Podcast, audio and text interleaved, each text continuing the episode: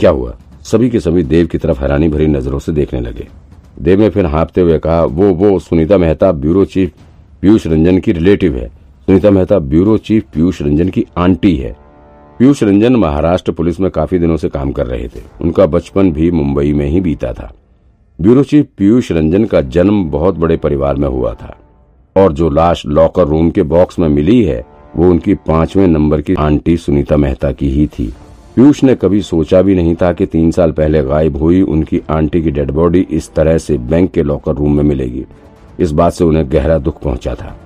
इस वक्त forensic department के बाहर लोगों की भीड़ लगी हुई थी। ये सब लोग ब्यूरो चीफ पीयूष रंजन की फैमिली और रिलेशन से थे। चारों तरफ़ काफ़ी गमगीन माहौल था। हर तरफ़ लोगों का रोना पिटना मचा हुआ था। यहाँ तक कि खुद ब्यूरो चीफ पीयूष रंजन भी गला फाड़ कर रो रहे थे। उनको देखकर पुलिस डिपार्टमेंट के लोग भी भावुक हो उठे थे। खुद deputy bureau chief Mitali Sinha ने जाकर उन्हें ढांढस बंधाया और यकीन दिलाया कि कुछ भी हो जाए, पुलिस उनकी आंटी के कातिल को ज़रूर खोज निकालेगी। पूरे पुलिस डिपार्टमेंट में सन्नाटा पसरा हुआ था। ये खबर सुन हर कोई हैरान था। ऐसी सिचुएशन में किसी को कुछ सूझ नहीं रहा था। आज तक डीएन नगर पुलिस डिपार्टमेंट के किसी भी ऑफिसर के साथ ऐसा नहीं हुआ था। Deputy bureau chief Mitali Sinha ने सभी इन्वेस्टिगेटर्स को इस जाँच को बढ़ाने का इंस्ट्रक्शन दिया। साथ ही उन्होंने सभी को पूरे तनमन धन से काम करने का निर्देश दिया, ताकि ब्यूरो चीफ पीयूष रंजन की आंटी के कातिल को जल्द से जल्द पकड़ा जा सके। मिताली सिन्हा का ऑर्डर मिलते ही सभी इन्वेस्टिगेटर्स एक एक करके सभी फैमिली मेंबर से बात करते हुए इन्फॉर्मेशन जुटाने में लग गए।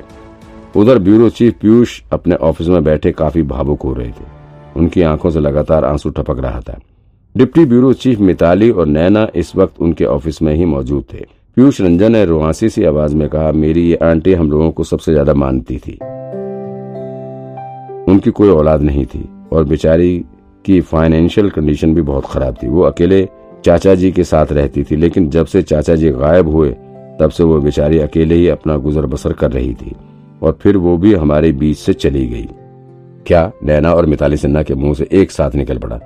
उन दोनों की हैरानी की कोई सीमा नहीं थी। अच्छा आपके चाचा जी कब गायब हुए? मिताली ने पीयूष रंजन के साथ सहानुभूति जताते हुए कहा। सात साल हो गए। उनके गायब होने के चार साल बाद आंटी भी लापता थी। पीयूष रंजन ने जवाब दिया। नैना और मिताली के आश्चर्य का कोई ठिकाना नहीं रहा। वो दोनों एक दूसरे की तरफ़ हैरानी भरी नज़रों से देखने लगी। समझ नहीं आ रहा, हो क्या रहा है ये सब? पहले सुनीता मेहता गायब हुई, फिर वो लड़की सोमानी चक्रवर्ती लापता हुई, और अब सुनीता मेहता के पति भी लापता। कमाल है। नैना मनी मन सोचने लगी कुछ पल तक सोच विचार करने के बाद उसने ब्यूरो चीफ से सवाल किया अच्छा सर क्या आप सोमानी चक्रवर्ती नाम की किसी लड़की को जानते हैं? या इस नाम की किसी लड़की के बारे में कभी अपनी आंटी के मुँह से या अंकल के मुँह से सुना है? हम्म, नहीं मैं नहीं जानता। सर थोड़ा याद करने की कोशिश कीजिए। कभी कहीं पे इसका नाम सुना हो तो ये बहुत मेजर सस्पेक्ट है हमारे केस के लिए नैना ने कहा। मुझे तो ऐसा कुछ याद नहीं आ रहा, लेकिन मैं अपने चचेरे भाइयों से पूछूँगा, और अगर उन्हें कुछ पता होगा तो ज़रूर बताऊँगा। ओके अच्छा ये बताइए, आपके अंकल कैसे गायब हुए थे? नैना ने बात बदलते हुए तुरंत ही सवाल किया अंकल का ज़िक्र होते ही फिर से ब्यूरो चीफ पीयूष रंजन का गला भर उठा। उन्होंने किसी तरह से खुद को संभालते हुए कहा, मेरे पाँचवें अंकल आंटी को एक भी औलाद नहीं थी, और मैं बचपन से ही उनके बहुत करीब था। दोनों ही मुझे अपने औलाद की तरह मानते थे। अंकल आंटी के पास ज़्यादा पैसा भी नहीं था।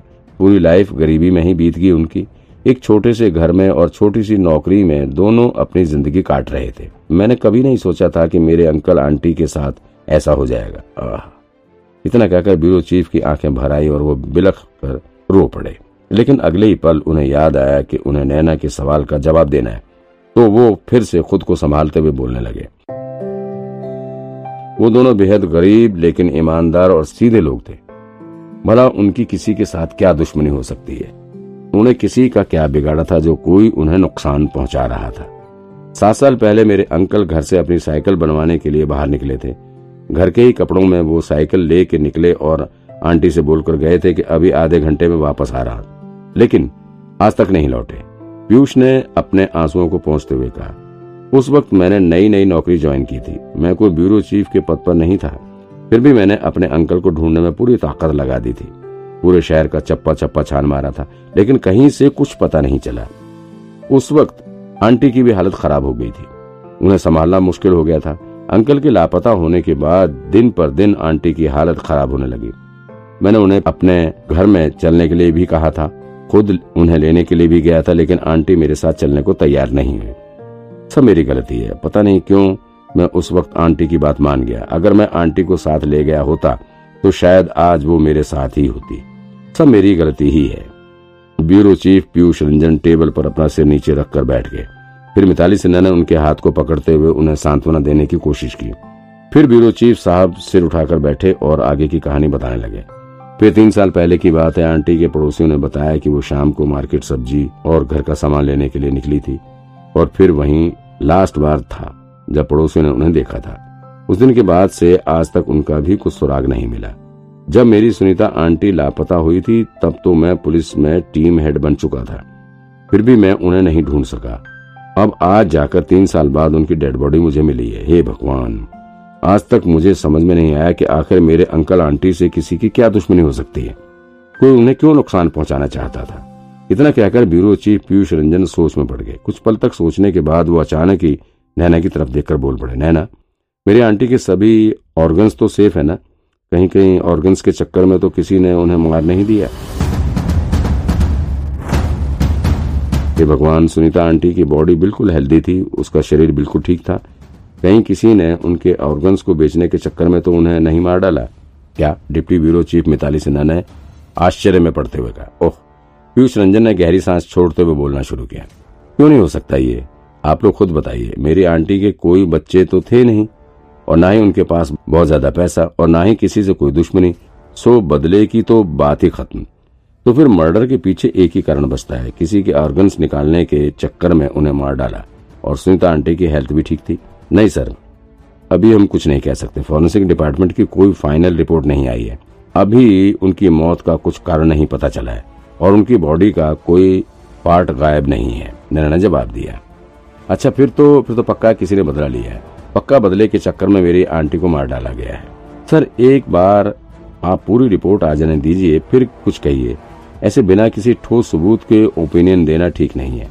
मिताली सिन्हा ने पीयूष को समझाते हुए कहा, आप परेशान मत होइए।